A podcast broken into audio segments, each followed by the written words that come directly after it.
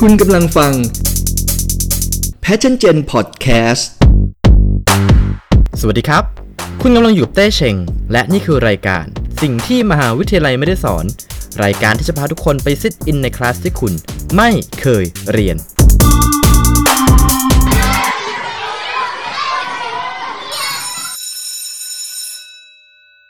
การเป็นเจ้าของคอนโดสักห้องในกรุงเทพเนี่ยอาจจะเป็นความฝันของวัยรุ่นสร้างตัวกันหลายคนเลยนะครับ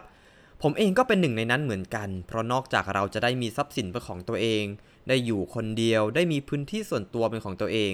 อยากจะทำอะไรก็ทำได้แล้วเนี่ย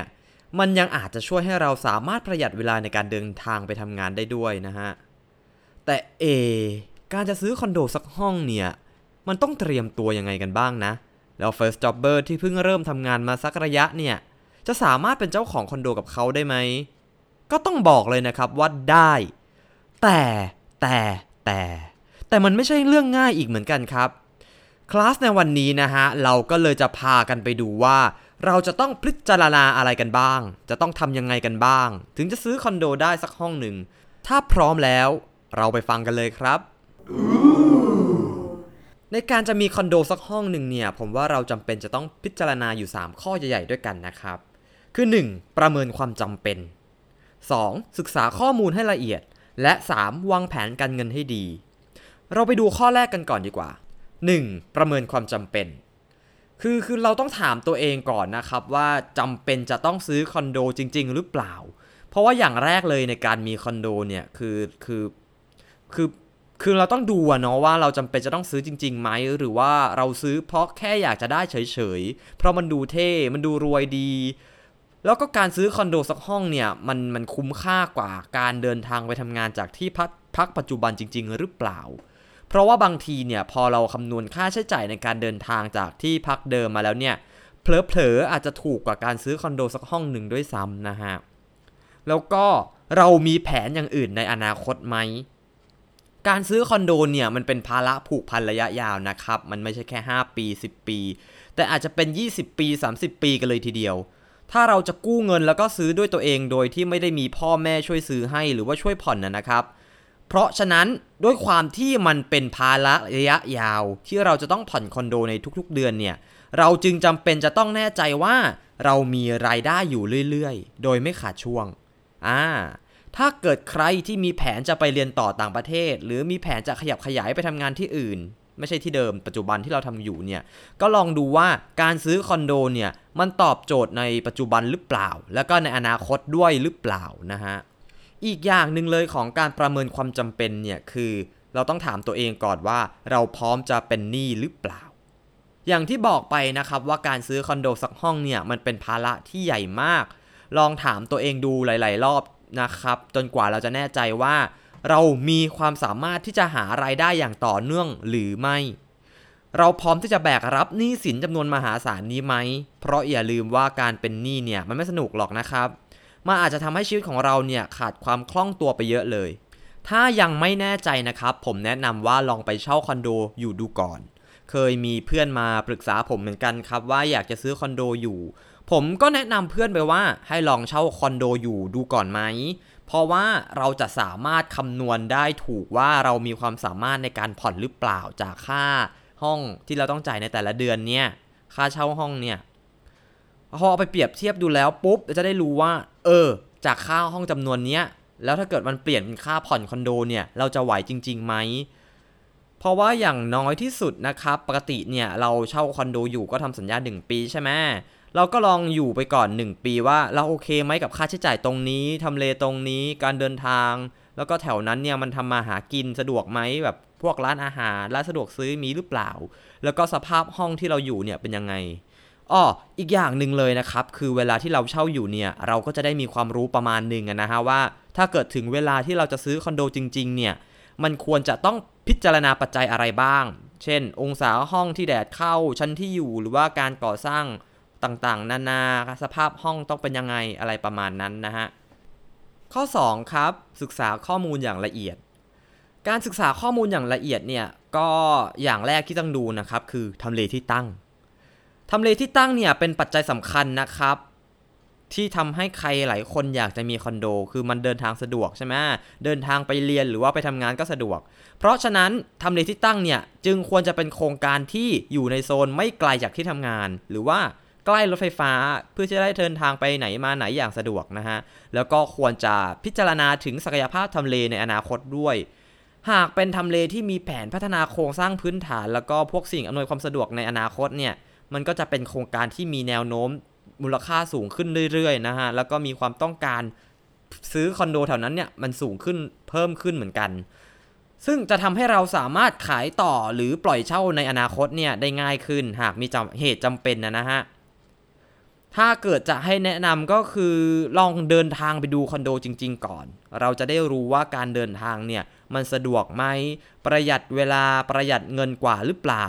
แล้วก็ยังได้ทำดูทำเลที่ตั้งจริงๆสิ่งที่สำคัญอีกอย่างเลยคือคอนโดเนี่ยต้องดูทิศทางห้องนะฮะว่าแดดจะเข้าทางไหน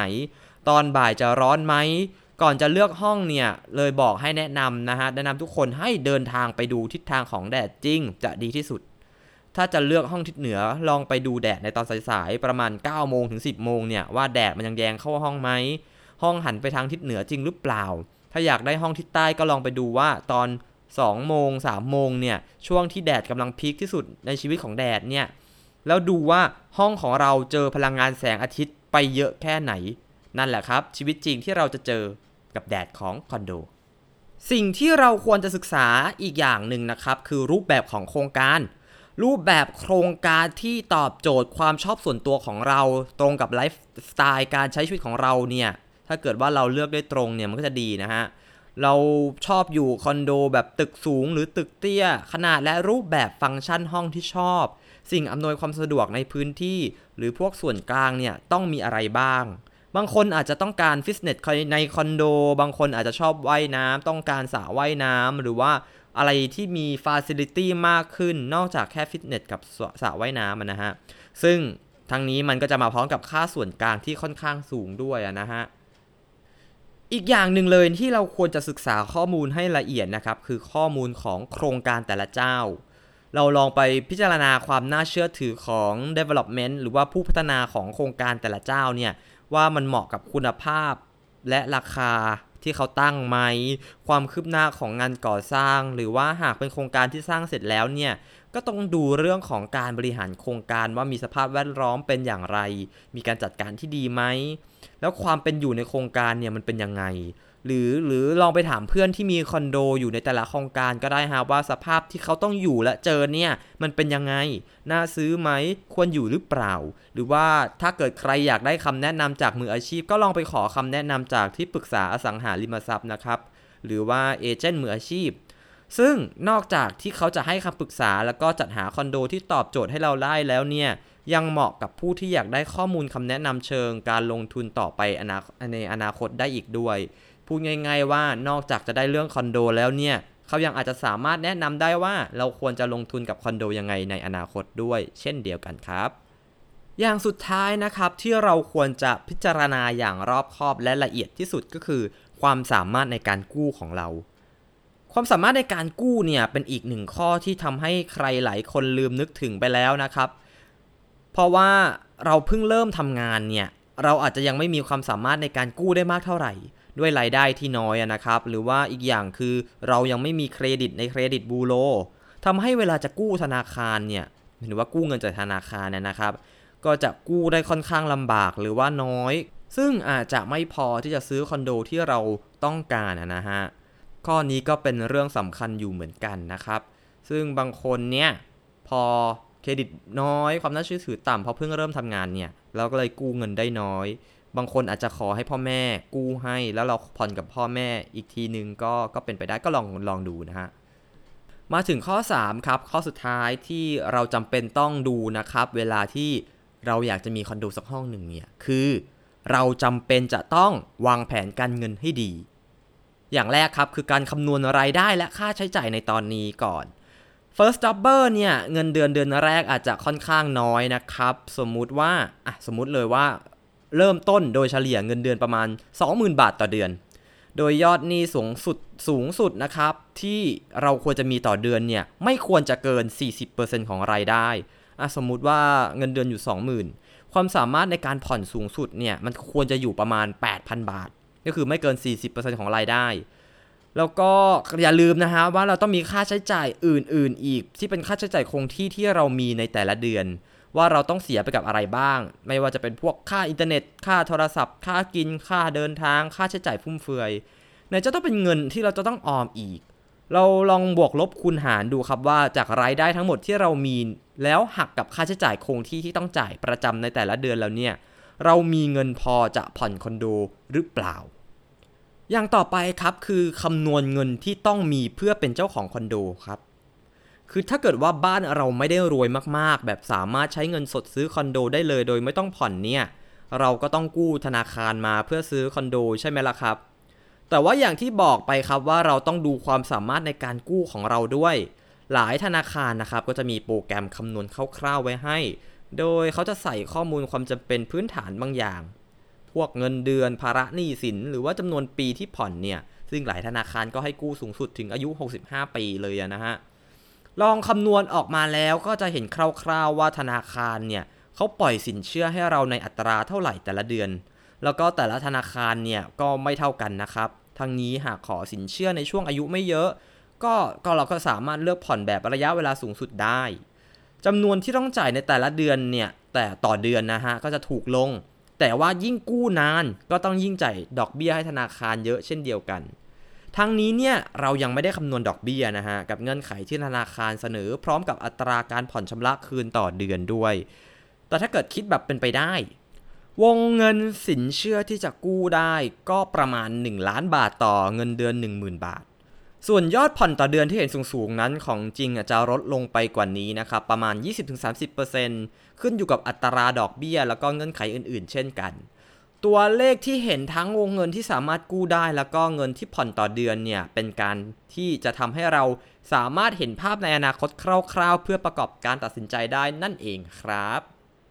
ต่อมาอย่างสุดท้ายของการวางแผนการเงินให้ดีนะครับคือเราต้องคำนวณค่าใช้จ่ายในการมีคอนโดด้วยค่าใช้จ่ายกับคอนโดเนี่ยไม่ได้มีแค่เงินที่ต้องผ่อนกับธนาคารเพื่อซื้อคอนโดเท่านั้นนะครับมันยังมีพวกค่าน้ำค่าไฟค่าเดินทางค่าอินเทอร์เน็ตติดห้องค่าซ่อมห้องค่าเฟอร์นิเจอร์อีกถ้าเกิดหากว่าคอนโดที่เราซื้อมาไม่ได้มีมาให้พร้อมนะฮะบางคนอาจจะอยากได้ห้องตามแบบห้องในฝันก็จะมีค่าตกแต่งห้องนู่นนี่นั่นเพิ่มมาอีกนอกจากนี้เนี่ยยังมีค่าส่วนกลางอีกนะครับที่บางคนอาจจะเรียกว่าเป็นค่าผ่อนคอนโดเดือนที่สิบสามเลยเพราะบางทีเนี่ยเฉลี่ยแล้วค่าส่วนกลางอาจจะราคาใกล้เคียงกับยอดผ่อนคอนโดหนึ่งเดือนเลยทีเดียวบางคนลืมตรงส่วนนี้ไปพอถึงกำหนดจ่ายค่าส่วนกลางปุ๊บเงินเก็บดันไม่พออีกมือไก่หน้าผากเลยทีเดียวนอกจากนี้นะฮะยังมีค่าใช้จ่ายอื่นๆอีกเช่นค่าใช้จ่ายในวันโอนกรรมสิทธิ์ไม่ว่าจะเป็นค่าธรรมเนียมการจดเนาะจำนอง หนึ่งเปอร์เซ็นต์ ของวงเงินกู้ค่าธรรมเนียมการโอนของราคาประเมินของกรมที่ดินพวกค่าอากรของเงินวงเงินกู้รวมไปถึงค่าธรรมเนียมอื่นๆตามระเบียบของกรมที่ดินอีกเห็นไหมล่ะครับการซื้อคอนโดสักห้องเนี่ยมันไม่ใช่เรื่องเล็กๆนะครับมันมีรายละเอียดยิบย่อยเต็มไปหมดแล้วก็อย่าลืมนะครับว่าคอนโดเนี่ยไม่ใช่สินทรัพย์แต่เป็นหนี้สินบางคนอาจจะคิดว่าคอนโดก็ทำกำไรได้คือคือถ้าเกิดปล่อยเช่าเพื่อเอาเงินมาผ่อนอันนี้มันก็พอเป็นไปได้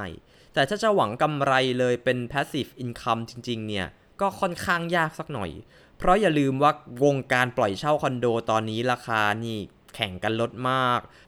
แถมคอนโดใหม่ๆก็ผุดขึ้นมาเป็นดอกเห็ดเพียบคู่แข่งของเราทั้งนั้น